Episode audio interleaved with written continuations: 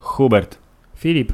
Jest to odcinek 124 Twojego ulubionego podcastu popkulturowego Hammerzeit, który pojawia się trochę znienacka, ale, ale, to, mówisz trochę teraz, też nie. to mówisz teraz do mnie, czy do naszego słuchacza tego Nie, nie, jednego? ja mówię tak naprawdę- ulubion- To jest 124 odcinek twojego ulubionego podcastu. Nie, Hubert, Twojego, nie oszukujmy się, no bo lubisz nasz podcast. Nie, ale uważam, że jest wiele lepszych podcastów niż naszego. Dobrze, więc y, jeden z Twoich ulubionych podcastów, jedyny, który tworzysz z dwóch, Tak? y, właśnie rozpoczyna swój odcinek numer 124, który nie był oryginalnie wpisany w grafik, ale z racji tego, że los i bogowie popkultury płatają nam figle również y, w takim pozytywnym sensie, to Tak. nagle pojawił się temat. Tak, w tym miejscu trzeba powiedzieć, że tym pozytywnym figlem, który nam spłatał los, był fakt, że zupełnie niespodziewanie zostało pozytywnie rozpatrzone moje zgłoszenie akredytacyjne na fantastyczny festiwal Animator, 12 jego edycję, która odbyła się całkiem niedawno w mieście Poznań. Czyli coś tak jak mój kolega, który by wystawił mieszkanie za zaporową cenę, bo chciał się przeprowadzić, okazało się, że o kurde, ktoś je kupił. Tak, więc y, Filip, festiwal Animator odbywa się już po raz 12 w mieście Poznań. Y, Jak sama nazwa wskazuje, jest to festiwal, czy domyślasz się czego?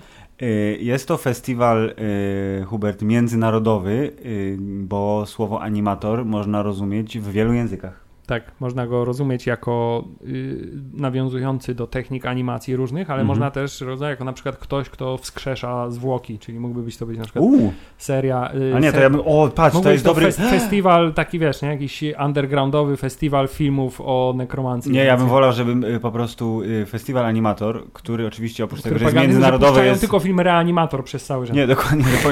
Oprócz tego, że jest festiwalem międzynarodowym, to jest oczywiście festiwalem filmów animowanych, to żeby miał swojego złego brata bliźniaka Reanimator, który zajmuje się właśnie y, treściami uznawanymi ogólnie za niepożądane. Jest y, puszczany w tajemniczych y, lokalizacjach. y, Te filmy są puszczane Kto wie, na może terenie po, może, Poznania. mo- może po pierwszym udanym naszym y, wstępie na festiwal Animator y, uda nam się dogadać z jego twórcami w kolejnej edycji. No ewidentnie wtyki są, więc y, kto wie, y, drogi animatorze, jesteś spoko, ale pamiętaj, zawsze jest y, droga, Opcja, żeby, żeby się tak. rozwinąć. zrobimy- Tak, niekoniecznie w dobrym kierunku. Y, tak czy siak, Filip, y, festiwal Animator odbywa się po raz 12 i odnoszę takie wrażenie, że wciąż nie cieszy się aż taką popularnością, jaką powinien. Zresztą to jest coś, co łączy też ten festiwal z naszym, Naszym podcastem. podcastem. O, bardzo dobrze.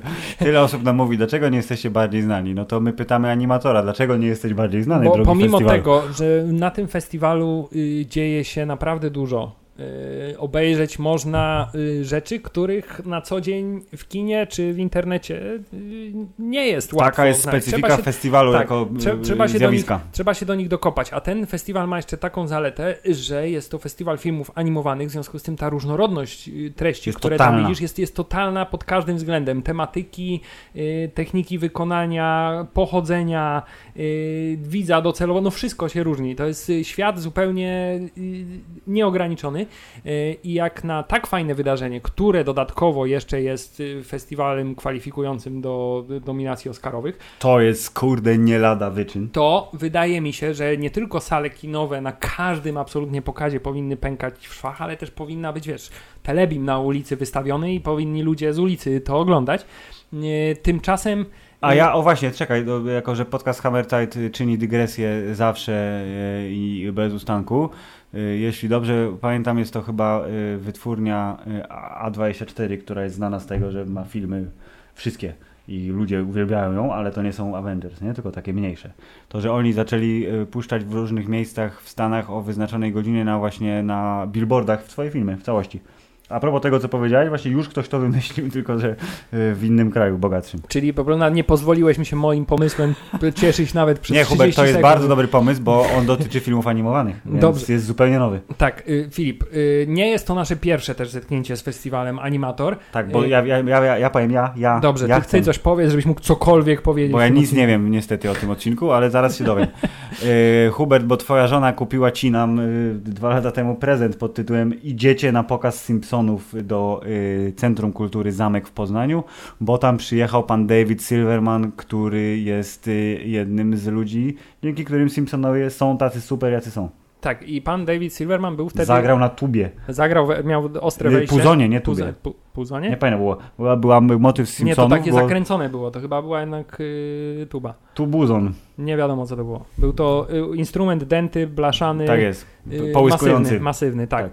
Y, Filip, ale wtedy byliśmy tam, wiesz, incognito. Byliśmy jako y, po prostu uczestnicy, To byliśmy tajna prasa. tak? Y, bo wtedy nie byliśmy tak znanymi lifestyle'owymi podcasterami jak teraz. Mieliśmy tylko 142 lajki na Facebooku. A teraz mamy przeszło 500. p- ponad 500, więc Mm. różnica jest, jest radykalna. Tak. Y, W związku z tym, y, w tym roku Filip, z oficjalną plakietką, fajną, solidną, taką, wiesz, zawieszką na szyi Tak. z napisem press. Y, tak. Czyli przyciśnij. tak, y, wstąpiłem w progi tego festiwalu. Ty tego nie zrobiłeś, gdyż akurat Musiałem musiałeś- jechać na chrzest. Tak. Y, Postanowiłem y, w związku z tym dobrze się bawić, Filip, na tym festiwalu. Bardzo dobrze. Czy bawiłeś się za tyle, dwóch? ile byłem w stanie. Nie, bawiłem się za mniej więcej półtora, ale to dlatego, że przez resztę czasu byłem szalenie zapracowany, Filip. Festiwal Animator, poza tym, że y, jest y, konkurs, są różne y, pokazy y, podzielone na różne serie, I tak zwane Q&A są. tak, są Q&A, do tego za chwilę nawiążemy, y, to charakteryzuje się tym, że także ma gości. Są Tak. to zazwyczaj goście, którzy, tak jak na przykład pan David Silverman, stanowią jakieś, wiesz, duże dość nazwisko w świecie animacji.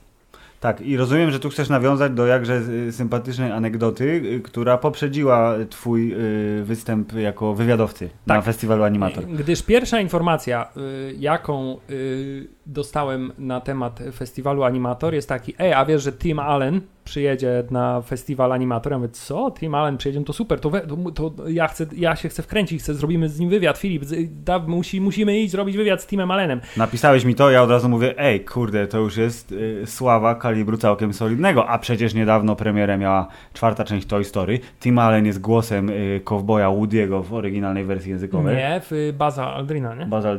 Ka- A Tom Hanks jest przecież, Woody. Tak.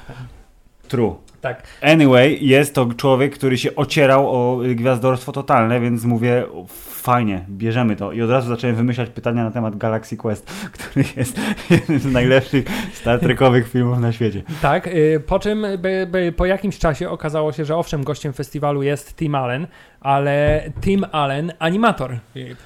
Nazwa festiwalu zobowiązuje. Tak, y, y, co na pierwszy rzut oka, jak to, to jest jeszcze jakiś inny Tim Allen. Okazało się, że Tim Allen to jest jednak mimo wszystko dość popularne nazwisko w świecie anglojęzycznym. Mhm. Y, Co nie zmienia faktu, Filip, że y, po krótkiej chwili zastanowienia stwierdzam, o rany, ten koleś prawdopodobnie ma jeszcze więcej dobrych historii do opowiedzenia, y, Niż ponieważ... prawdziwy Tim Allen. Tak, ponieważ jeśli nie wiecie, kim jest Tim Allen, bo nie przeczytaliście na przykład opisu tego odcinka podcastu, O, właśnie. y, bo na przykład nie lubicie czytać, tylko lubicie słuchać, to Tim Allen jest y, znanym y, animatorem pochodzenia brytyjskiego, który pracował nad wieloma projektami y, i także pracował nad projektami dość znanych reżyserów. E, Zdecydowanie tak i należą do tego szacownego grona panowie e, tacy jak Tim Burton e, i Wes Anderson.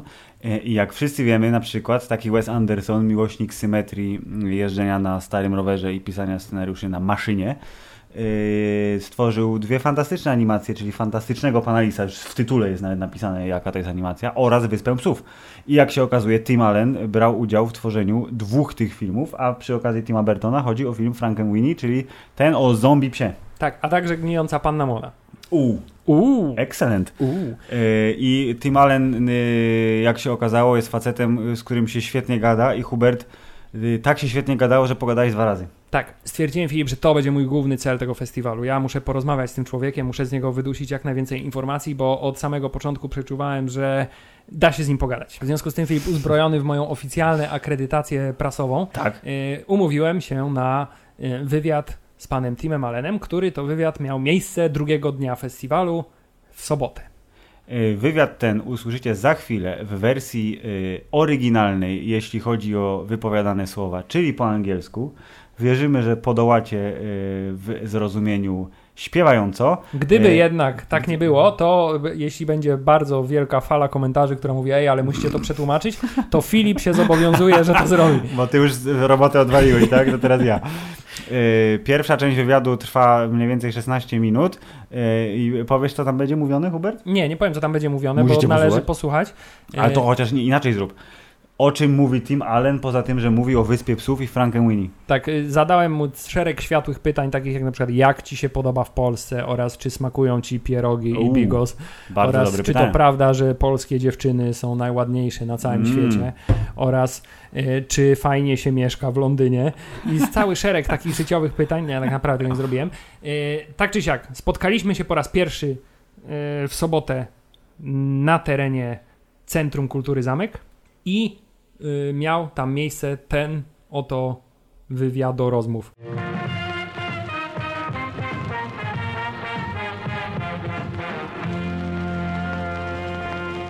Okay, Tim, thanks a lot for taking the time to speak to me here because because it's uh, not always that you get the opportunity to uh, talk to someone who has such a well hands-on approach to uh, some of your favorite movies and TV shows. Thank you. Um, it's it's funny actually. The more and more I've been getting people saying to me how uh, something that I've worked on, they that was their childhood. They grew up watching that, and that makes me feel a little bit older sometimes. But uh, I, I, get it because. Uh, I, I, there's many projects that I watched when I was, I say, I, I, call them projects now. When I was a child watching them, they were cartoons. So there's many cartoons I saw when I was younger, and they've then reinvented them. And as a professional, I've been able to work on the, the new version. So for me, that was an honour to work on something like Postman Pat or Fireman Sam that I watched as a child, and bang, there I am animating the new version. Yeah, actually, I was kind of surprised because when I read that you're working on Fire, Fireman Sam and Postman mm. Pat, and I thought, wait, you're not that much older than I am, or you're even younger than I am. I, am not sure. And I remember watching these cartoons as a child. Fireman Sam was around 91, I think. It was uh, having its first incarnation. And I did the version that was in 2002 to 2004, where they rebranded the whole look. Um, but it was still the uh, the stop motion version, not the, the, because the current incarnation is is all CGI. Yes, you're smiling as well. um, exactly. Yes, it got rebranded in 2002 um, with a whole new look, a much slicker look. We were hoping for a second series, and uh, we had 26 episodes and then eventually the decision was made to go CGI.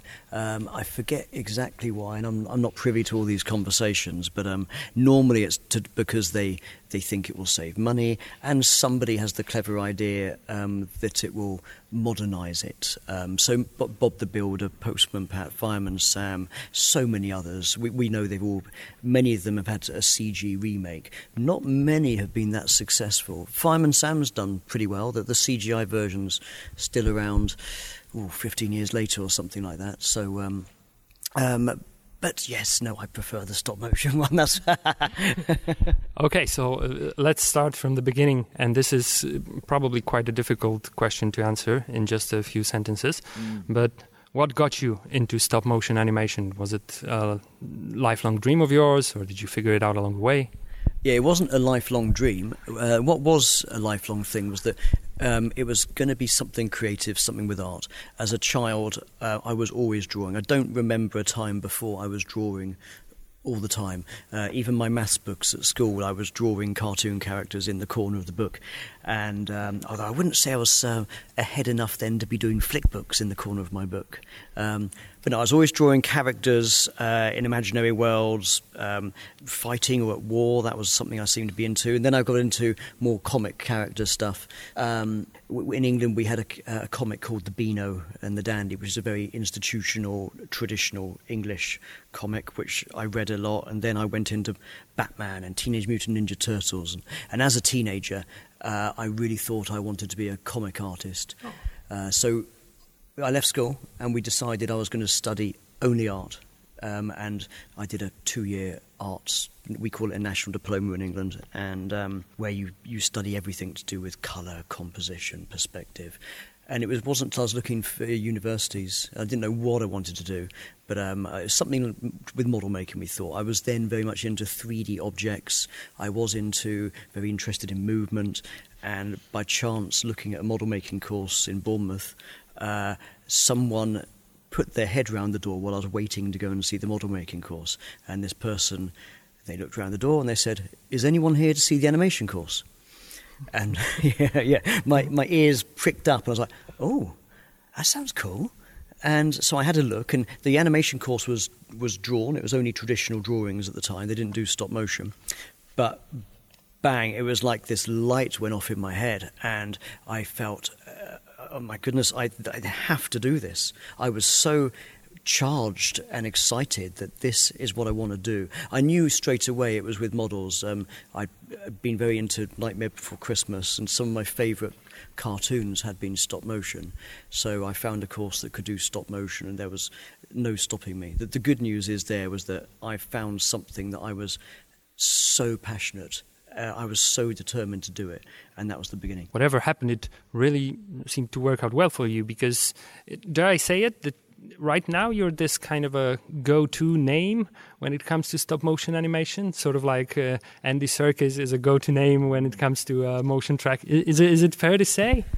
Goodness, no. Uh, well, I, I can't say that. Um, I have noticed, especially the last couple of years, that um, I've been invited to festivals uh, all around the world, and but that's to do with a culmination of several things. Uh, I have had a, um, a long career as a stop motion animator, traveling from one country to another, one project to another. I've uh, had a very diverse experience, but quite early in my career, um, just before Fireman Sam, in fact, I was asked to do some teaching at the university that I'd studied at, and work was quiet at the time. Uh, I said, sure. I thought that would a it would um, give me another way of uh, using animation and discussing it. And well, when I say discussing it, I think by trying to teach it, it would help me understand it more. It helped my communication skills, um, and I didn't have work, so it would pay the bills at that time. I, I, then went back into animating, back under Fireman Sam, and that was the start of a career where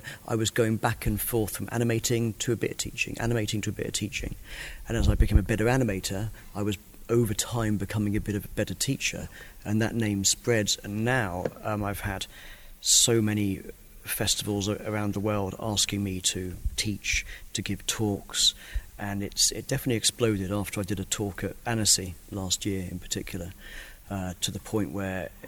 Um, yeah, the, the Tim Allen animation brand seemed to have taken its own life, and you're left so busy, but then trying to think, hang on a minute, I was this guy that just stayed in a dark room playing with dolls, and now it's all it's gone. It becomes something very different. You said you said you've been doing it for quite some time now. Mm. Uh, how do you see it? Uh, evolve, change the techniques? Do they change? Um, well, everything changes, and uh, that's life. And uh, change on the whole has to. You know, you have to take that and see it as a good thing. Not always, obviously, but um, yeah. Okay, so in in a sense, the craft of me moving a puppet frame by frame that's ch- that stayed the same. But many things have changed. The technology's changed, of course. Uh, just before I started, uh, it would have only been on film, so they wouldn't have been able to see what they were shooting until they sent it off to the, the laboratory to be processed. Um, so be, it was much slower to see results and obviously to learn from what you were doing. And I came in when Video Assist was starting to get going uh, to have a vid- video reference. And now the quality of that um, has gone up and up. I remember the first project I did, Creature Comforts, where we had high definition video assist, and we were all very nervous that.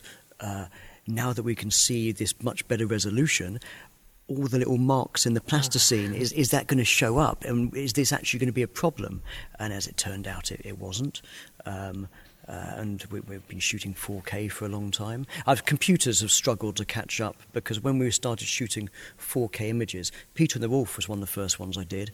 And even though we were shooting high resolution images, the, the computers weren't really fast enough to um, take that information in. It was a nightmare for the people doing post production, uh, having to do in After Effects layer after layer of that resolution, um, let alone storing all the space. It's amazing how how much more capacity and speed computers have now.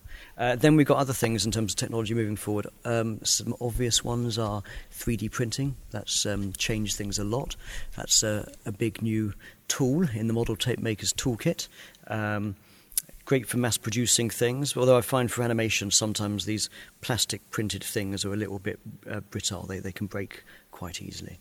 Um, so it's not may, may be a quick way to make something, but sometimes it's not so good for an animator to use. D- it depends on what it's for. Uh, and obviously, then we've got things like 3D scanning, where you can literally th- um, scan your whole puppet as a three dimensional object and import that into the computer, which often makes applying effects to it uh, easier and better. Uh, we're going to have things like um, uh, virtual reality um, k- kicking in now and augmented reality. So I did, I did Isle of Dogs, which I believe is the first, we did a virtual reality um, piece to promote the film and I believe that's the first stop motion virtual reality ever. So uh, quite a lot have changed actually, and who would have thought that such a can I say traditional mm. art of uh, stop motion uh, will be at the forefront of technology? But what also has changed, I think, is uh, the use of the technique by the filmmakers. In the recent years, especially, you can see that those uh, sort of visionary, artistically inclined directors such as uh, Wes Anderson mm-hmm. uh, and Tim Burton, are really drawn to that type of animation. And when they venture into the animated world, they choose this technique. Why do you think that is? Yeah, I mean, um, CGI and um, te- the developments of technology uh, is going to keep on improving and keep on uh, advancing. And for example, Laika animations, they their films are they're stop motion fundamentally, but they're very much a hybrid as well. There's a, a lot of CGI going on mixed in integrated with the stop motion. And that's very interesting to see how they're pushing the boundaries of what you can do. But uh, calling it a hybrid is is not uh, I don't think that's unfair. Whereas as you say about Wes Anderson um, he's taken the approach of celebrating the fact that, yeah, you can see the hairboat moving, you can see it's cling film water. It's an effect, it's not trying to be photorealistic. And I think the years have taught me that people really respond to that, they're, they're charmed by it. So, seeing, I think seeing that it's made by hand, that it is a handmade craft, people are quite fascinated by and very endeared to. Whereas, you, I mean, it's actually much more time and work to do the whole thing in CGI these days. It needs many more people. Uh, there's a lot of money to do it. So um, people get go, people love the amount of work that goes into the craft of touching the puppet frame by frame, um, and that really draws them to it. Ironically, CGI is normally more work and more money, but people don't see that side of it, and they're not as endeared to it in the way that um, seeing a, a puppet come to life, endears them. So I think that inherent charm is a big part of why stop motion um, is still prevalent, and I don't see it going anywhere anytime soon. Uh, talking about your uh, cooperation with those two directors, I always wondered how does the process work? I mean, what is the chain of decision making? Are you simply putting the director's vision on the screen and you have very uh, precise things you have to do and to show, uh, or is there a lot of creative freedom? Do you suggest your own solutions to some problems? How, how does it work day to day on, on, on the movie set? Mm. Uh, the simple answer is it, it's different. Each, each, project, each relationship with the director and the animator is always a bit different. And um, uh, for example, when I'm doing something like Fireman Sam, it would be a quick conversation with the director. We look at the storyboard, we know how long we want the shot to be, and then I just go for it. Um, when it's um, uh, with, with, a Tim Burton film, there's a process of you have what's called the animatic, which is the animatic is like a storyboard, but it's a filmed timed version. So you watch the storyboard as a video and you can hear the voice, you can see how long it should be. So I'll do a um, an early, um, we call it a block, an early version, where I'll be doing fairly crude, simple animation, more keyframes to get a sense of the timing and the positions for the animation. We'll then have a discussion based on that. I'll then do a more refined rehearsal where I can. Um, I can make amendments based on things they've asked me to change or things they really like. I can focus on some animation details more than others and then I'll go for the final ones. There's several points of discussion basically on a, most feature films. Whereas Anderson's a bit different because he's so focused on details. Um, he wants to have a say on every little detail. Um, at what exact frame the puppet turns its head. Um, yeah, and um, uh, the the position of the hand when the hand changes a gesture, any small change, and exactly when the change happens. Wes wants to be a part of that, uh, and I can propose something. Um, but it's very much then to see if he likes it or not, and if he doesn't like it, I change it. It's not a discussion. I'm there to do what he wants, and my job's to try and my job's always to try and find what does the, the director want, what do they need from the narrative, what do they need from the mood and the feeling, and I've got to try and visualize um, what they've got in their head. There's one detail that always fascinated me in the Isle of Dogs. I mean, the fur on the dogs. I thought you were going there. Yeah, on, on, in many scenes, the, the, the, the fur is doing this erratic we call it movement. In animation, yeah. we call it boiling, which is when something just uh, erratically moves. That's probably a better description. yeah, and and the and the, the, the thing is that it works so well in this mm. movie, and that it made me wonder: is is it, is it was it uh, something that you had to you know put every hair in a very precise? But it, it it just worked out this way. Yeah, it's funny. Um, going back very briefly to what we said earlier about um, uh, people like to see something crafted by hand, and they're very responsive and charmed by that. Uh, I cannot tell you how many people over the years have said to me about Fantastic Mr. Fox. One of the first things they say is, I love the fur. I love the way the fur moved. And it's amazing how much that's resonated with people. Uh, the answer is, the answer is that um, you have to touch the puppet when you move the eyebrows and you use the, the mouth. Um, you have to put your fingers on it. Uh, so that will move the fur around there, but you don't, have to, you don't have to touch the rest of the head.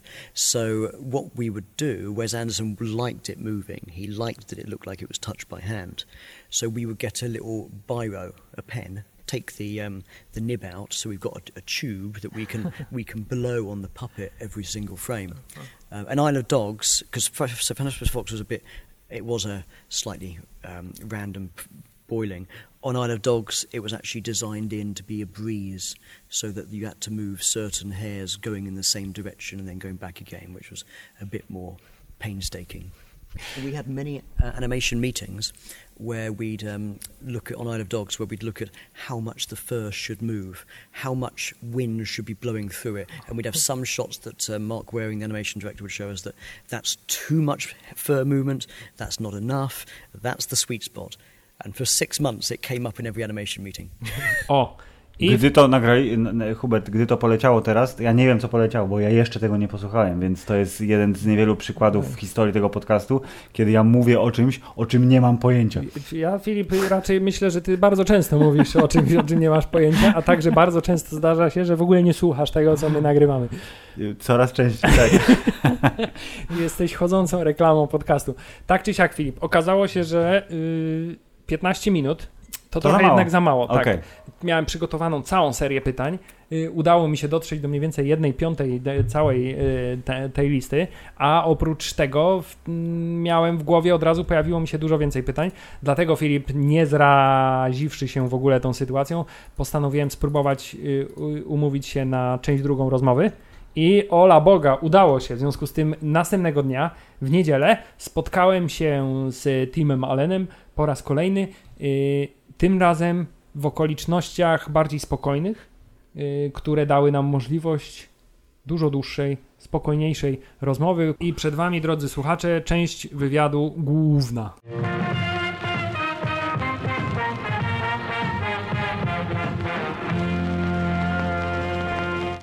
So, team, welcome back to the podcast. I'm so glad we got to meet again because, as it turns out, there's quite a lot to say about stop motion animation. Turns out that way, doesn't it? A hundred years of history or so, and uh, that we had, we couldn't cover it all in twenty minutes. Are all of you uh, stop motion animators that chatty? No. well, um, it's funny in an animation. I think, like a lot of art related subjects, you get some people that are very introverted, uh, some people that are more extrovert. Um, and I, I fluctuate between the two. Because actually, when you think about this job from the outsider's point of view, you see this single guy in a studio sitting there all day by himself. It has this sort of a zen kind of feeling, like you concentrate on the moment and the now. Is it something like that? Yeah, I mean, you're spending often 10 hours more in the studio by yourself with a puppet, so it is a bit of a loner's sort of thing. And um, uh, we often call it getting into the zone where people need to be left alone for a while to feel the character and focus on what they're doing. And I've noticed something else about animating because you are there with a puppet for a long period of time. It takes a little while when you come out of the studio to warm up and get a bit chattier again, whereas other people in the studio, they're interacting non stop. Um, and for me, you're not quite as quick witted or you're not quite quick to talk. You haven't talked for hours often. The other side of my career, of course, is I've done teaching from very early on, so I have been learning how to communicate about animation and ways of approaching animation for a, a long, long time. Hence why I'm probably a bit better at talking about it than others. I've just had a lot of practice. And so uh, when you're on a set and you're working and you spend the whole day in a studio animating a puppet, how often do you meet with other with the team, with the animation team? To uh, is it like a daily thing or is it once a week? Because it's it's a bit difficult to imagine how long animating a single scene can take. So. Uh, is it a daily thing to meet and show the results, or is it uh, less often? Yeah, it, it, depends on the turnover of the the project, and by turnover I mean how long does it take to finish a shot and then get the next one set up. So when you're setting up a shot, um, you're working with the camera guys, the lighting guys, just to check the position the puppet is good within the light. Uh, you're talking with the director to get an idea what they're going to need. You're probably talking to the art department or the puppet guys about things the puppet needs to do or how you're going to attach the puppet to the set and if there's any flying stuff, you're interacting with the riggers. So setting up, there's a lot of interaction. Uh, once you animate, you're then left alone to get on with it, which could be hours, it could be days and you're normally surrounded by black curtains. There's big black drapes to help block the light out from any other sets, and you can hear everyone else's conversation on the other side of the curtain. Um, but a lot of animators will put their music on and uh, crack on with it. And every so often, the director will pop in when they've got time to just see how things are going. Um, so it's a mixture of needing to communicate and then being isolated for a long period of time. Yeah, so the, uh, the last time we got to talk about some details from your latest uh, work, Isle of Dogs. Mm the details uh, of the uh, dog fur, but I've got some more questions about that movie because I'm fascinated with its look and the feel. Uh, and one scene in particular, I, I, think you may know which scene I'm talking about. I'm talking about the sushi preparing scene. Ah, yes. I, I found it so hauntingly beautiful for some reason. It was scary because he was yeah. like, chopping live animals, but then again, it was like really beautifully shot. And I myself, I really love uh, food preparation scenes in any movie. so I'm a sucker for that. When you watch the scene, you can see that this guy, this puppet, is a sushi master that knows his craft. So did you get? Did you have to study like the, the sushi, or did you eat a lot of sushi to prepare? Hands. up. I didn't. I didn't do the actual sushi shot itself, but I, the one where you see the hands moving around doing everything. The, the one from the uh, from above, above yeah, yeah. yeah. Um, but I did do all the shots immediately after that, where he packs it in a bag, picks up the close up of the hands, picking up the wasabi, uh, writing the address. The sushi shot itself was done by most of it was by Andy Biddle, uh, and the last I think the last couple of weeks were by Tony Farquhar Smith. Um, but it's an epic in its own right, and they treated it like it was his own little film, which from start to finish I believe was five months. So yeah, uh, the original period was Tobias Fouracre, the animation supervisor. He was testing any special effect um, within the film and presenting the test to Wes, and that included the sushi shot. So Tobias did, oh, I don't know, about five or six versions of the sushi shot, cutting up bits of plasticine to present to Wes and see what Wes's feedback was. Eventually, he started doing it in pixelation, which means um, animating his own hands, animating plasticine, because it was quicker than controlling a puppet. It was quicker to move the hand, take a frame, move your hands, take a frame. Uh, and he kept proposing different ways of doing it to Wes. Wes would suggest alterations. I think after the first, no, the, after the third incarnation, Wes replied, um, "Why don't we get our resident sushi chef to um, give us advice on how we should cut sushi?" Uh, as, as, if, as, as, if we had a, a, sushi chef in the studio waiting, waiting on standby to give advice. But, but yeah, it was very important for Wes to um, do, pay homage to the art of sushi making. I, I can't tell you myself how accurate it was to sushi making. I've had a couple of Japanese people that have said to me that um, uh, it, it's a Westerner's interpretation. Oh, okay. um, then and Andy Biddle, who then did the shot, which I think was scheduled for two months, Uh, and because things were changed as they went, that meant it took longer. Andy wasn't actually able to complete it himself because he was scheduled to do a commercial on a, another project, and um, so Tony Farquhar Smith took over. Um, but it was it was an epic. I recommend the time lapse. If you go on YouTube and Google search for Isle of Dogs sushi shot time lapse, you'll see the version where you can see the two animators moving their hands around frame by frame. The movie takes place in uh, futuristic Japan. I noticed that the animation of the Japanese people, uh, the, the, the, all the all the human actors in the movie, uh, you call them actors? They puppets? No, no.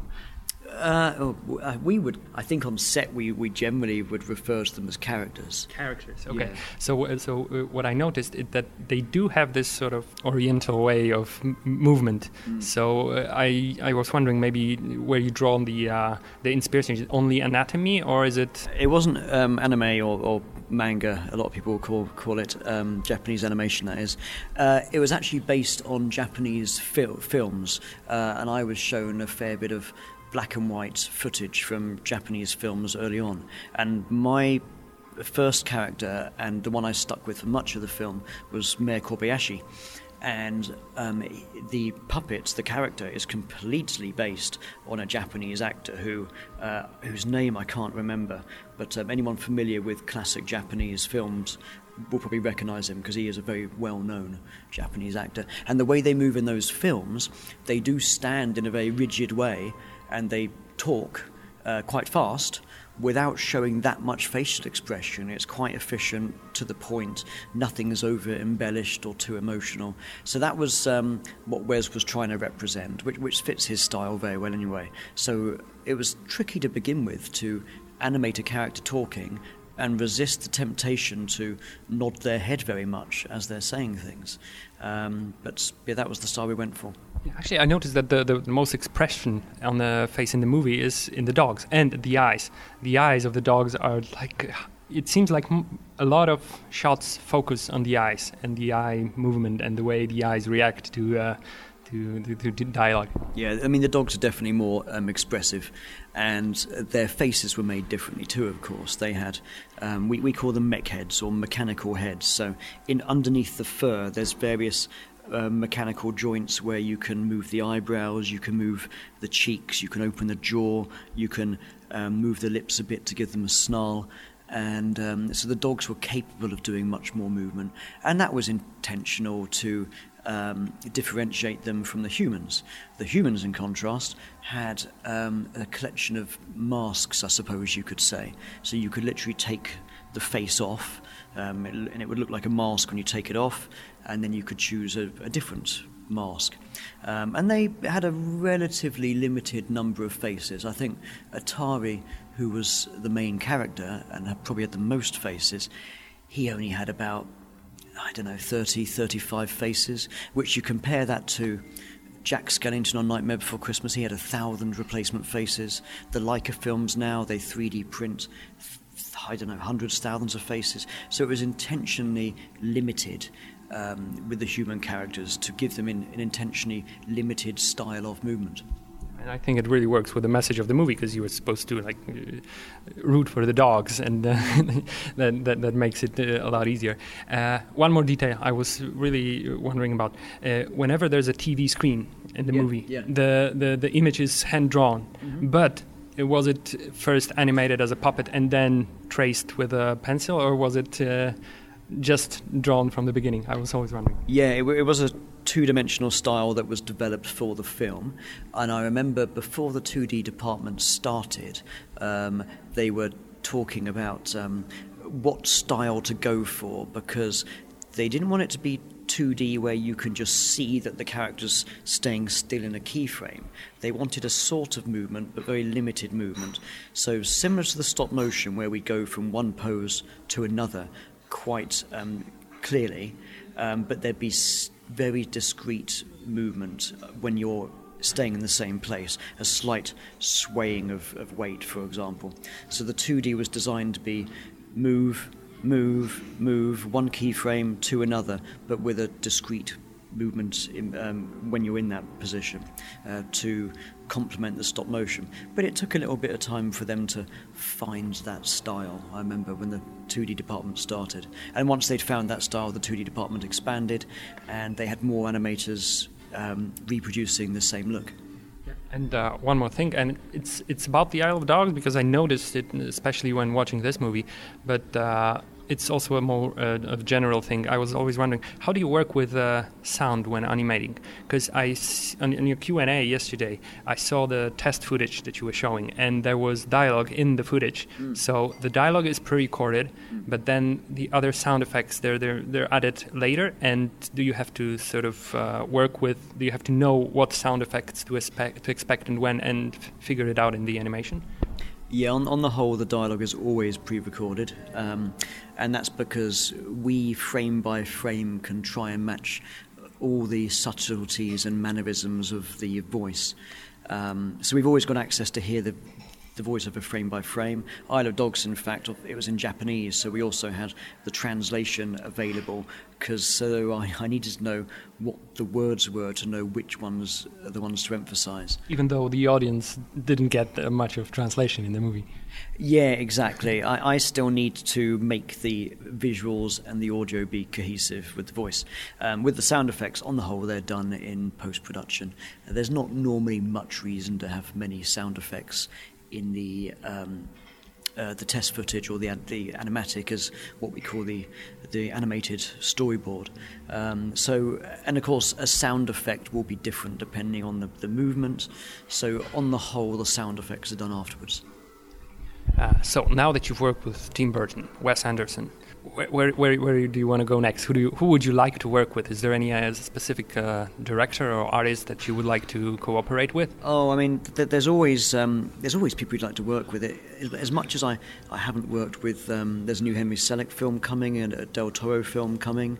Um, I've never worked with Nick Park. They're all big, well known names that would be fantastic to work with. But I, also just as much like working with um, new, young, up and coming directors. Um, I'm hoping to work on a film with um, Joseph Wallace soon, who's a, a fantastic guy who's got a lot of passion for what the work that he does, and he's got a film that we've been talking about for a while now. So I'm looking forward to that.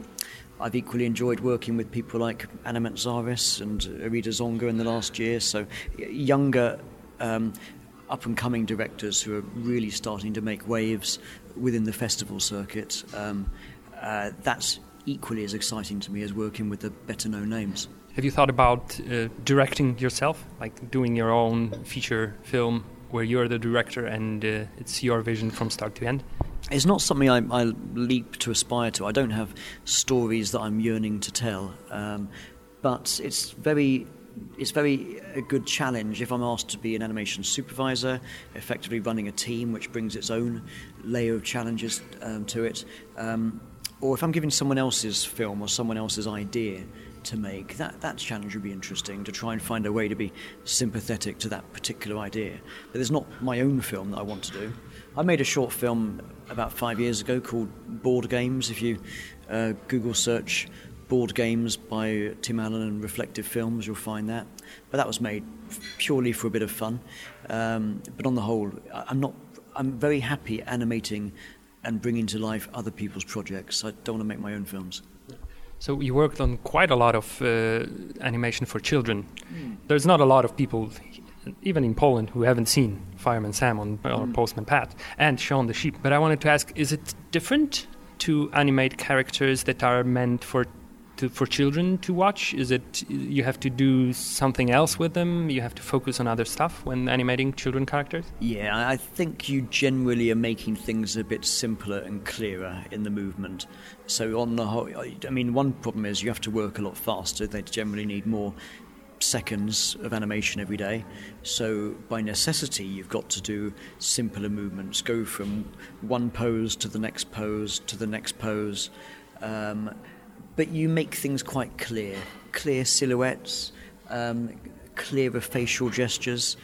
Um, a feature film, as in contrast, you do much more subtleties. Um, which actually takes longer because with, with subtleties uh, you've got to get the, the details much more accurate. Um, I, I, would I would describe the difference a bit like this. It's a bit like a, a live action actor learning to act on stage, where they've got an audience who are some people are standing a long way away, so they need bolder, clearer poses versus uh, the same actor having to learn to act for the cinema. And whenever you've got a close up of your face, you're not going to be doing big, bold, over the top facial gestures. You'll be doing much smaller subtleties because your face is going to be. Um, blown up on a massive cinema screen. So uh, it's not a bad contrast to say children's series are a bit bolder, simpler, clearer movements, feature films are more subtleties. It's, similar to the way uh, with the uh, live action movies versus TV series used to be. Like uh, movies had all those details, where TV was more of a we have to do it fast, we have to do it cheaper. So uh, and you can see the difference. But now in the live action, it's kind of blading, blending with uh, with shows like I don't know Game of Thrones, oh, True yeah. Detective. You you can't see a difference between that and the Hollywood productions. Do you think this? Uh, will happen in the animation world as well? Um, I am noticing more um, demand for higher quality. Um, I think we're just getting more used to expecting better quality, and we're not quite so forgiving that of something that's been churned out in a bit of a rush. Uh, but still, if I was doing a, a preschool show for very young children, I'd still animate in probably a simpler, clearer way, just to make sure the story is told clearly and the points are made simply. Uh, you're still looking to find little fun characteristics that give it that energy and that that extra something that endears you to a character. But uh, the other thing is, I, I, wouldn't say that our budgets are getting any bigger. So uh, with, with, TV, we, we're not Game of Thrones. Um, you're generally trying to make the best you can with the time and money you have. Can you tell me something about the Chuck Steel, is it? Because mm-hmm. you can't you, can't find a lot of information online. You can. I saw the trailer and I find it fascinating because it's uh, this amazingly over the top, stylish, uh, silly thing, uh, and that's the vibe I got from it. And it reminded me of oh, what's it called? The short movie with uh, oh, that David Hasselhoff wrote a song for it. Uh, I remember that as soon as I leave this place. I'm, I'm sure. anyway, uh, so and I know you've been working on it. Yeah. Uh, so, uh, can you tell me something more? It's constantly in the watch this space thing at the moment. Um, they've been talking to lots of different distribution companies because they want to have a, a, they want to have a cinema release that gives it justice that it deserves. So. Um, uh, and it's a, it's a film that is outside of the box. It's intentionally doing its own thing. Um, which which is what makes it stand out so well. Um, which at the same time um, made it a bit harder to to sell. Um, but um, yes, it's very much watch this space. I only hear the odd snippets of what may or may not be happening, but uh, I don't know exactly what or when. Yeah, like everyone else, I I really want to see this film uh, gets get the notoriety that it deserves and gets the release it deserves. So, and I believe in Mike Mort and what he's been doing passionately.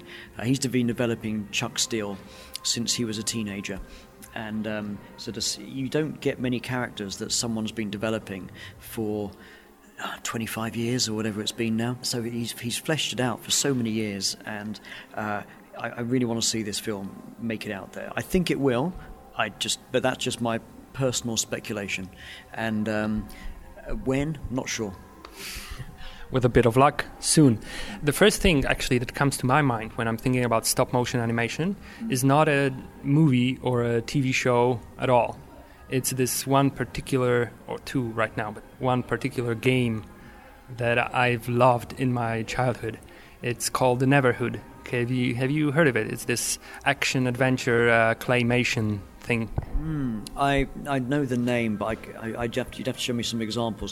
Uh, there used to be quite a lot of attempts to use stop motion animation in gaming, mm. but people seem to have uh, a lot of difficulties with uh, merging the stop motion technique and the interactivity of a video game. And what, why do you think it is? Um, well, one issue is you need to um, you need lots of individual bits of animation that then can connect to another bit of animation. A, character standing in their ready position, going into an action movement, be it a punch or a jump or a run. Um, so, and, and, stop motion, it's it's tricky to um, make a character go f- go from one bit of animation to another one. It can be done, but um, you, you know you are dealing with stop motion's limitation quite a lot. Um, n- nowadays, um, we're at the stage where you can 3D scan a whole puppet, so you could potentially 3D scan a puppet on every single frame and try and. But you, you, you still need to be able to get the puppet to go from standing still into a run, back to standing still, to then do a jump, back to standing still, and there's a it's a big collection of animations you need to make. Now, granted, I know that we do that in computer animation. Um, it's tricky to pull off in stop motion. Uh, and also with stop motion, you're you're then you're then stuck within that bit of animation. You probably could speed it up or slow it down. You know, it's not like a virtual character where you can easily change the direction quite as much, or more of a linear path with that bit of animation, stop motion. Speed it up, slow it down, maybe go forward and backward before you can link to the next bit. It's trickier. I, I think it'd be interesting to see now. I've been talking to someone about potentially doing an augmented reality uh, bit of stop motion animation, which indeed would have to be a loop from one thing to another. But even just working it out, it was complicated. Yeah, so it sounds really challenging. Is it something you would like to get into more, maybe in the future? I, yeah, as I mentioned, I've been talking about a possible um, augmented reality thing. Uh, and I, I, don't know, it's, it's, it's, just in the early conversation stages at the moment. Um, but yeah, I, I, love trying new technologies. Um, Isle of Dogs I was there at the very, very end when we were doing a virtual reality piece uh, to promote the film at festivals. And um, that was really interesting to see how I'd be animating the puppet as normal, but then uh, we had to animate different parts of the studio at, um, as if you were looking behind the scenes. So you could then, there was one bit where I was being filmed. Oh. Um, as if you're the cam. The, you know, you can see the the dog being animated. Then the camera can turn around. That's and that's you in virtual reality looking around, and you can see the studio. Oh, wow. So in theory, you can see the animator animating the dog, or you can see a set dresser in the background getting something else made. Uh, it was all obviously put on for camera, but it was an interesting idea as to how would we do virtual reality for stop motion. So for me, trying these new technologies is great. Actually, that sounds fascinating. But even if you were not to show the the, the, the backstage of the production in 3D reality, but just shoot a movie for virtual reality, a stop motion movie with a 360 camera, mm. and to figure out how to set up the puppet so it can be viewed from all those different angles. That sounds really fascinating, and and, and something for the future, as we talked earlier, uh, as we all know, stop motion is at the very uh, bleeding edge of techn- technological advancement. Uh, so maybe that's the future for stop motion animation. Good, we're going to see more of it being experimented with. Um, the type of virtual reality we did for Isle of Dogs is the one where um, the camera is, or the viewer, is standing in the same spot and can look around themselves in 360 degrees, but they can't walk into the environment and look around objects. And to do that, you would have to um, 3D scan frame by frame lots of objects. So effectively, they are still virtual. Um, objects, and by virtual I mean within a computer three dimensional world as opposed to being stop motion photographs, so to speak. Um, and that takes a lot more processing power, uh, which which will become more and more doable. Um, so I can see this being experimented with more. I was in the um, Canadian Film Board in in uh, Montreal last year, and they were spending quite a bit of money on experimenting with virtual reality and stop motion. So we're going to see more of it, and the technology is getting cheaper and cheaper as well. So for me, it's a bit of a well, uh, it's a new thing. How would we do this? But um, at the same time, that's what makes it interesting. There's one more thing about the Isle of Dogs which I just popped into my mind, and something that I really loved. Who got the idea for the uh, the way the fighting was shown in the movie? Ah. The, the, the the cartoonish cloud and then just heads popping out and parts of the body popping out. Who who came up with that? Oh well, it would all be Wes. It would all be Wes Anderson. Um, and uh, the cartoon cotton wool Cloud um, was his idea from the start. I remember the animatic, the first day that I was on the shoot, I watched the whole film in animatic storyboard form, and the fight cloud, as we came to call it, uh, was one of the things that stuck in my mind the most on the first day, and that was like like everything else. Tobias Fouracre, the animation supervisor, him and his team would be testing all these effects. So the fight cloud was a, quite an early one that I think, with bits of human um, torsos or legs or uh, the dog legs that would stick out and lots of bits of um, it wasn't actually cotton wool it was the kind of wadding that you'd get inside a duvet a duvet that you'd yeah. sleep under um, sort of synthetic kind of yeah yeah exactly it, it's a slightly easier to work with than cotton wool and um, so we use the same stuff for smoke effects but if you look at the back of the fight cloud it's this metal rig uh, with all these little metal mechanical arms that are holding individual clumps of the wadding, the cotton wool stuff, bits of puppets. So there's all these little bits that can be moved individually. It looks quite complicated from behind, but the, the effect had this random, chaotic feeling to it, which was great. So it was just parts of the puppets. It wasn't just whole puppets hidden in a cloud of uh, cotton wool, but it was just just a leg, just a separate head. I uh, can't say about every shot, but many times it was just bits of puppets. Uh, saying that, you don't cut a puppet up so you've got two halves of a puppet. Yeah, I think it would depend on the shot and what they had available or what they made available for the shot. Speaking about puppets, when working on a movie, do you get to keep the puppets you work with? Do you get to take something home with you, or is it strictly on a list you have to yeah. return? Uh, it's funny. Everyone assumes that I must have a puppet from each film, and no, not at all. Um, we get a bit. No, the puppets are very expensive. Uh, they are often tens of thousands of pounds uh, to make. So they tend to get kept by the puppet company who made them. Will keep some of them most of them, it's, it's all up to the, the director that they'll keep some, but really they're the property of the um, normally the distribution company. So any ex- executive producers, people that help finance the film, uh, voiceover artists, they often get the puppet that they were doing the voice for. And there's multiples of each puppet. If it's a main character, there might be seven or eight or ten of that one character. Yeah, I remember seeing the photo from yesterday when there was Frankenweenie and there was a whole table full of Frank and Frankenweenie models. Ah, that that was a gift. Um, Andy Gent, who ran the pup, uh, what did he? Yeah, he, he was running the puppet hospital on Frankenweenie, and he had the idea as a bit of a gift for the crew. Um, to sculpt a little Sparky, and then we could all have a Sparky to have on our shelf or have at home somewhere. And he, he sculpt, sculpted one, had it molded, and then mass produced I don't know, about 200 of them. I say gift, I think they cost about £35 each. But um, uh, that you tend to get a little um, goodie bag of souvenirs on the last day uh, on a big feature film, and it might involve um, a little scrapbook of memories. Uh, I've got the odd mug from Corpse Bride and Fantastic Mr. Fox that was part of the goodie bag.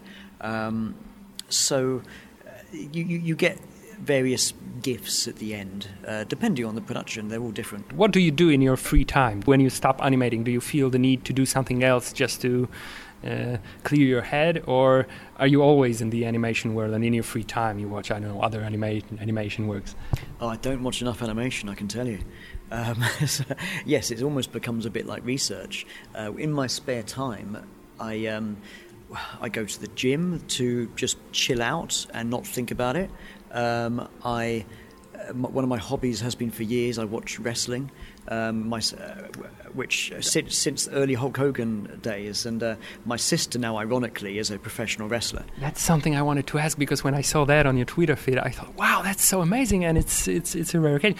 So, and, and then immediately I thought, did you have many fights with your sister when you were kids? Well, only when she was much smaller than I was. Nowadays, no chance. She's well, she's naturally very very strong, and uh, uh, I, I, was there the first time she slammed a guy who, I don't know, he, he must be um, at least 200, 250 pounds, um, probably about six foot three or something, and uh, it, I didn't know she could pick someone up that big.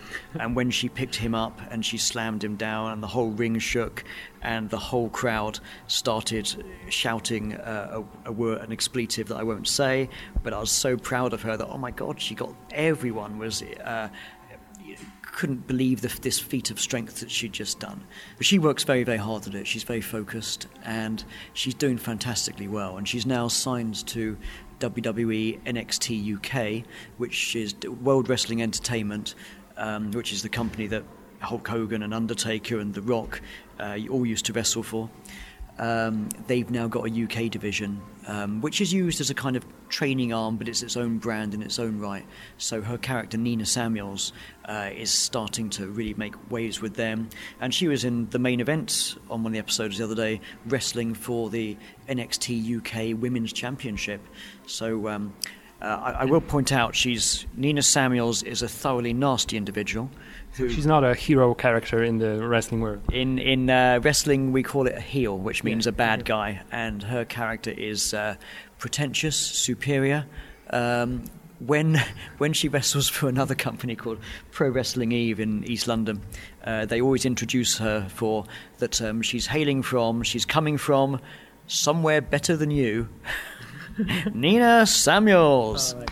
And as a big wrestling fan, I, there's a question I have to ask you. What do you think about this idea that they keep bringing the Undertaker back every year? He, the guy is 50 something years old now. 53, 54. And, and I saw the last fight he had with Goldberg, yeah. and it was just a mess, just a complete mess. Yeah, well, ironically, my sister came to, came to my place on Friday, and we watched the Goldberg Undertaker match again just to try and see where things went a bit wrong. And Goldberg knocked himself out very early in the match, so he was concussed, he was very out on his feet, and he's about 52 anyway, and has barely wrestled for the last 14 years or something like that. And um, yeah, Undertaker, by the way, has always been my favourite wrestler since I started watching wrestling in 1992, I think it was. So I, I still love to see him, but at the same time, um, only if you know if it's looking like he's really struggling, then uh, yes, it is it's, it's painful. However, Survivor Series next year will be the 30th anniversary since he debuted as The Undertaker. So I reckon they're going to keep him going till then at the very least. Yeah. But uh, he has this potential of being uh, just a character without even have to, having to fight. Yeah. He yeah. could become like a mentor to another undead creature from the. I, I see a great potential there. Uh, anyway, one more question about wrestling. The second thing I thought when I saw that your sister was a pro wrestler, uh, I figured, have you when you when you were younger, did you see the uh, what was called the celebrity death match? Yeah. The, the it says this claymation mm. where celebrities fight to the. Have you thought about making an episode with your sister as a main character? Oh dear. Um, uh, I'd have too much copyright infringement now because her character's um, uh, tied up with uh, WWE contracts. But um, uh, yeah, I do remember Celebrity Death Match, and I thought it was great fun. Uh, I remember Brad Schiff, who's now the um, animation supervisor at Laika. Um, I, I, forget his exact title, but he's you know, top animator at Laika in um, in Portland, Oregon. Uh, he was working on Celebrity Deathmatch. I remember him telling me a story of each character would be a different animator, and trying to match up their timings for when one character is going to punch the other and how much time you need before your character gets punched and trying to negotiate back and forth between each other. Um, yeah, I, I, think that was a great fun show. And obviously nowadays you've got things like Robot Chicken that are, have a similar feel to them. Um, would do we need more Celebrity Deathmatch or something similar? I'm I'm not sure.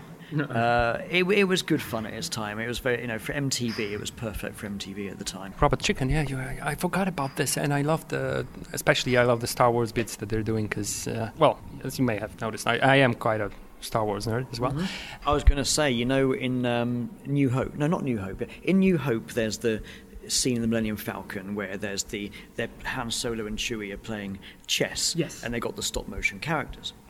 Of course, as we know, later on Star Wars became very much all CG animation in Phantom Menace and episodes one, two, and three. Uh, when they did Force Awakens, that's the, The one, the, the, the first Disney Yeah, one. they did the chess as well. Yeah. Yeah, and Chuck Duke, a very good friend of mine, animated that. And Chuck works with Phil Tippett Studios a lot anyway. Uh, and we've worked on Fantastic Mr. Fox and Frank and Weenie Isle of Dogs together. And he also animated on Force Awaken, no, on um, Phantom Menace as a CG animator when Star Wars was making its big return way back in 99. And uh, so he's told me all about being there as they started to see the footage from Phantom Menace and slowly realizing that it wasn't quite what they hoped it would be. But he was the one who animated uh, the pup, the stop motion bit in Force Awakens back in the Millennium Falcon again, which intentionally was stop motion to marry up with New Hope. And for him, that was a real, a real honor. Um, so yeah, I was super happy for him that he did it. Oh, that's that's a great story. Yeah, and there's one more stop motion effect from Star Wars that I can think of. It's the uh, in the Return of the Jedi. There's the the Rancor, and I think the the Rancor is uh, in that's some shots. motion. Yeah, the, Yeah, the Tauntauns are, um, the At- uh, the AT-ATs are. that, that's quite a lot of that actually. Yeah, now that you think about it, yeah. Yeah, because back then it was all Phil Tippett Studios doing um, creature effects. Ray Harryhausen was um, had kind of phased out by then, and Phil Tippett was doing a lot of the, the movie effects. We're talking, um, you know, in the, in the 80s. And Ray Harryhausen stopped, I think it's around 81, he stopped doing creature effects, and then Phil Tippett was very much the main player. He did Ed, Ed 209 in Robocop, so if you look at the 80s, most creatures were stop motion effects, and Phil Tippett Studios were doing a test for Jurassic Park. It's the very early test for Jurassic Park all stop motion.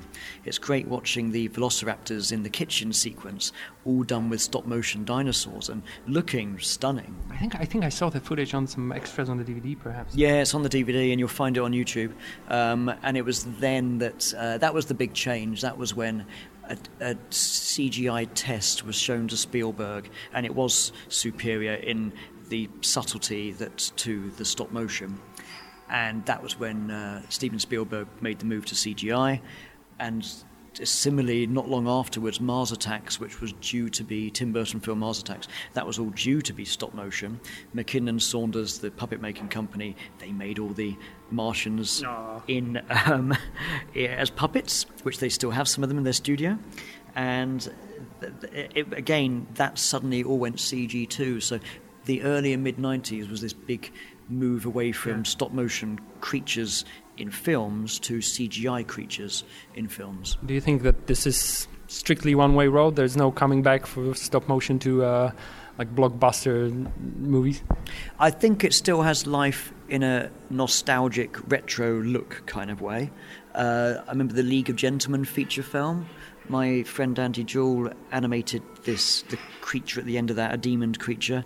Uh, if you check out Bunny and the Bull, uh, brilliant film by Paul King, very quirky. I animated the end sequence where the character has a bullfight with uh, a, a bull that's made out of metal parts gathered together. It's it's a it's a, it's a memory. It's not a, a real sequence. So it's uh, it looks it looks like a robot bull. So I had to animate this stop motion bull having a bullfight with a live action actor, um, shot in a completely separate studio. Without any knowledge of how stop motion would work, so we were just were given the, the footage of the actor and had to make my bill work with it. So you'll get it occasionally, um, but it more will have a, a retro look. Um, obviously, we know what CGI effects now can do with creatures.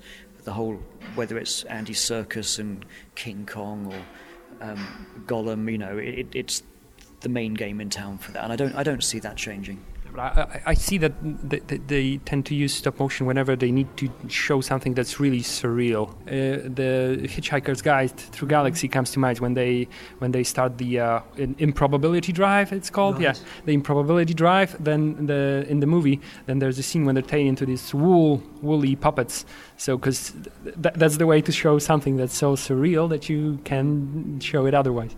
Yeah, I mean, stop motion's got it, a certain look to it, and of course, you can go in many directions with many different styles of stop motion. So, in, in no way is it limited.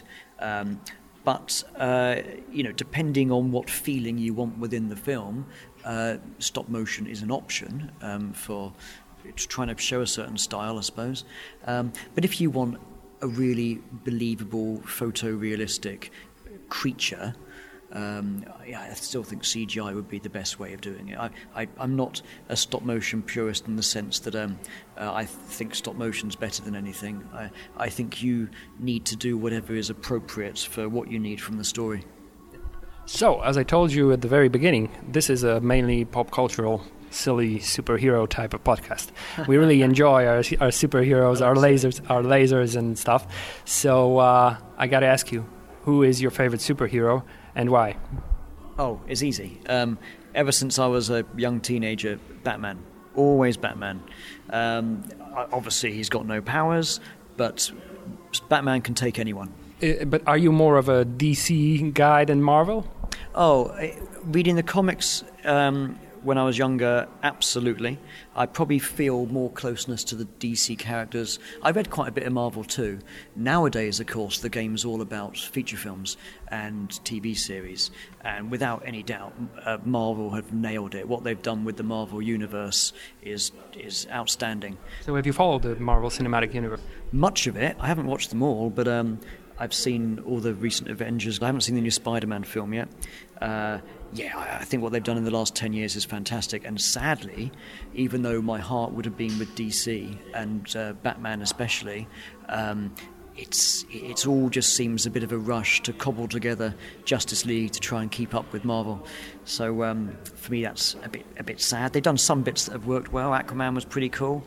Um, I even like bits of uh, the two Superman films, but I say bits of. It's it's not what I want. I wished it to be, having read all the comics. I just think they're playing catch up with the wonderful Marvel franchise. That, on the whole, they've really nailed it. Yeah, I think they're they're trying to find their own thing now with uh, with uh, with uh, Shazam, yeah. and Aquaman was also a bit different. And now they're doing the uh, the separate universe with a Joker movie that I'm really looking forward to, where Joaquin Phoenix is going to play the Joker. It's going to be a serious like uh, origin story for the Joker. I didn't know about that. Oh, he'd be good. Yeah, he could play a very twisted Joker. Yeah, you could you could see, already see the trailer that it's it's it's a role for him. He he looks really good in it. Right, I tend to avoid superhero trailers because I don't want to spoil um, my excitement for a film because I've got my impression of how the character should should be mostly from the 90s, reading yeah. the comics in the 90s. Um, but he'd be great. Oh, I didn't know about that. That would be cool. So, uh, who is your favorite movie incarnation of Batman so far? Hmm. And why is it uh, Michael Keaton? why is it always Michael Keaton? I, I always thought Michael Keaton was a bizarre choice, but obviously he did a fantastic job. Um, and uh, yeah, the first Batman one, uh, it was particularly Tim Burton's first Batman one, is, is, is a milestone. Did you get to uh, talk to Tim Burton about Batman maybe a little bit? No, you don't normally get the chance to have such conversations. At a Christmas party, I, I had a reasonable chat with him, but I don't remember talking about Batman. Um, and Batman Returns to me is a little bit too Tim Burtony, um, you know, with the, the, whole twisted gates and twisted trees and what have you. Um, and I'm certainly not going to say that uh, George Clooney was the best Batman, but he wasn't given a very good script to work with. Yeah, but he was given the best bad credit card. Famous scene where he pay, where he has a bad credit card. That's okay. I'll tell you one of my one of my most hilarious Batman moments. This is in the Adam West TV series. Oh. Uh, there's an episode where I forget how Batman and Robin were turned into cardboard cutouts. Oh, okay. and Alfred managed to rescue them. Uh, and back then the bat the bats um, the Batcave had a bit of everything in it. They they had some machine for every occasion, and as it happens, they had a bat 3D-izer which could turn 2D cardboard cutouts into three dimensional objects again. So Alfred fed the cardboard cutouts through the BAT 3Dizer, and out pops Adam West and Burt Ward, good as new once more. That's an amazing contraption, even better than the shark repellent. It's just as well they made it just in case, isn't it? yeah, Batman has everything. That's that's one of his features. Okay, I guess uh, this is it. I'm a Spider-Man guy myself. Oh, and the new films have been great. Uh, yeah. Have you seen the new one yet? No, actually not yet. But the, the, my friend, the Philip, who yeah. I'm recording a podcast with, has already seen it, and I'm I'm not keeping in touch with him for a few days now mm-hmm. because he saw it, and I know that the second I talk to him, he's going to spoil it for me. Yeah, so yeah, so I'm on my own right now. I really I don't know the actor's name, the one who plays Spider-Man now, but I think he's been phenomenal. Tom Holland. I found him um, funny, believable, and they've been very, very watchable. Yeah, but still, in a fight, Spider-Man versus Batman, you're pro Batman. Yeah, Batman finds a way. Why? Because he's Batman. That's the ultimate argument, and I think that's a wonderful place to end the interview. Uh, thank you for talking to me. I learned quite a lot today, and it's been lovely speaking to you. Been an absolute pleasure. I tak to właśnie wyglądało, Filip. Podsumowując, y, Tim Allen y, Jest spoko. jest spoko. Jest spoko. Festiwal Animator od strony organizacyjnej, od strony zawartości, pomysłu, y, wykonania i całości jest wysoko. Kurwa, jest wysoko, nie? No jest kurwa wysoko. Dlatego, drodzy poznaniacy, Polacy oraz mieszkańcy całego świata, y, jeśli jeszcze nie mieliście okazji przybyć do Poznania w okolicach początku lata, y, żeby doświadczyć totalnego zanurzenia w świat animacji, to zapraszamy na Animator, zwłaszcza, że toczy się on w takich ładnych miejscówkach jak y, Odnowione kino muza, oklaski. tak, y, kino muza, które rzeczywiście daje radę. Filip, zwłaszcza doświadczyłem tego na jednym z pokazów, bo oprócz tego, że obejrzałem dużo filmów konkursowych, to miałem okazję uczestniczyć w filmie, który animowanym, który przegapiłem wcześniej, a który nawet moja żona mi szalenie polecała. Jest to film? Jest to film Jeszcze Dzień z Życia, opowiadający o y, Ryszardzie Kapuścińskim i jego y, reportażu z objętego wojną, y, z objętej wojną Angolii. Hubert jest to e, rzecz, której bym się nie spodziewał po animacji, ale z drugiej strony powinienem, bo jak wszyscy wiemy, animacja może zająć się absolutnie jest, każdym tematem. Tak, jest to film, który absolutnie Filip zerwał mi skarpety z nóg, w związku z tym mogłem wykorzystać skarpety, które dostałem w ramach mojego pakietu prasowego, bardzo ładne, kolorowe, animatorowe skarpetki, Wow. e, bo ten film, Filip, e, e, Kapuściński w tym filmie jest totalnym bohaterem, jest hollywoodzka jakość akcji, jest film o ludziach, jest akcja, są uczucia, jest wspaniała technika animacji, nie wiem jak ona się nazywa, ale ta, co była wykorzystana w filmie Scanner Darkly. Rotoscoping. Tak, rotoscoping. E, Filip, no historia absolutnie trzymająca w napięciu, a kino muza też podołało, bo muszę przyznać, że był to jeden z lepiej nagłośnionych seansów, jakie miałem O. kiedykolwiek okazję No usłyszeć. to w kinie. brawo. E, Także to jeszcze tak na dokładkę. Mam nadzieję, że moja rozmowa z Timem Allenem przyniosła Wam wiele ciekawych informacji. Pozdrawiamy Tima, pozdrawiamy Festiwal Animator. Hubert, pozdrów Tima w jego ojczystym języku, bo Anusz dotrwał do tego momentu już po tym, jak się skończyła rozmowa. Ja myślę, że Filip będzie dużo lepiej, jeśli Ty go pozdrowisz. Tim, I'm sorry I wasn't there. Cheers. Tak jak y, w wywiadzie też zdążyłem powiedzieć, Filip, bardzo się cieszę, że tam nie byłeś, bo to był ten, bo to, bo No. to był ten moment, kiedy Ty już widziałeś Spidermana, a ja jeszcze nie. W Okej. związku z tym y, myślę, że Twoja obecność tam skończyłaby się jakimś wielkim spoilerem. Okej, dobrze Hubert. W takim razie, mili Państwo, Bo ty Festiwal Animator, nic, cicho już, koniec. Festiwal Animator uważamy za rozpoczęty, odbyty i odhaczony i było ekstra, y, a przynajmniej tak twierdzi Hubert. Ja muszę mu wierzyć, bo nie mam y, innego wyjścia. Nie musisz mi wierzyć, bo podcast to jest Filip y, bo sama podcast prawda. to prawda, tak, to już To jest ustaliliśmy dawno życie, temu. prawda i kolory. W związku z tym idealnie jak w animacji. E, pięknie, Hubert. Czy w takim razie chcesz trochę zanęcić i, i powiedzieć, co będzie wkrótce? Tak, W jakiejkolwiek tam formie to będzie? Filip, y, ponieważ jest to odcinek niespodziewany, to musimy wrócić do tematów spodziewanych, bo nasza y, wycieczka oddalająca nas od popkulturowego śmietnika zabrnęła za animatorem dość daleko. Dawno, Filip, tak nie rozmawiałem na tak poważne tematy.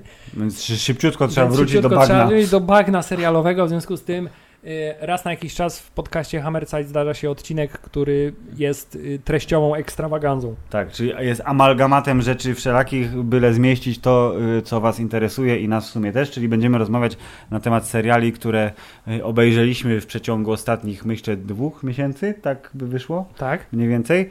Yy, I postaramy się y, omówić je wszystkie y, rzetelnie i z werwą, a także obiecujemy, że jeszcze w lipcu zdążymy nagrać. Pytanie, czy wypuścić odcinek Gwiezdnowojenny na temat epizodu trzeciego wspaniałej sagi Star Wars. Tak, ponieważ nie zapominamy o naszych y, zobowiązaniach wobec odległej galaktyki. Tak jest. A co się będzie działo w sierpniu? Czas pokaże, aczkolwiek trochę mnie kusi, Hubert, żeby nagrać ten odcinek o Kung Pao.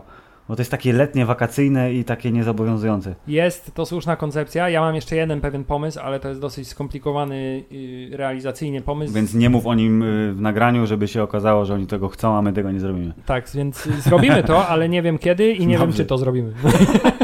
Bardzo dobrze.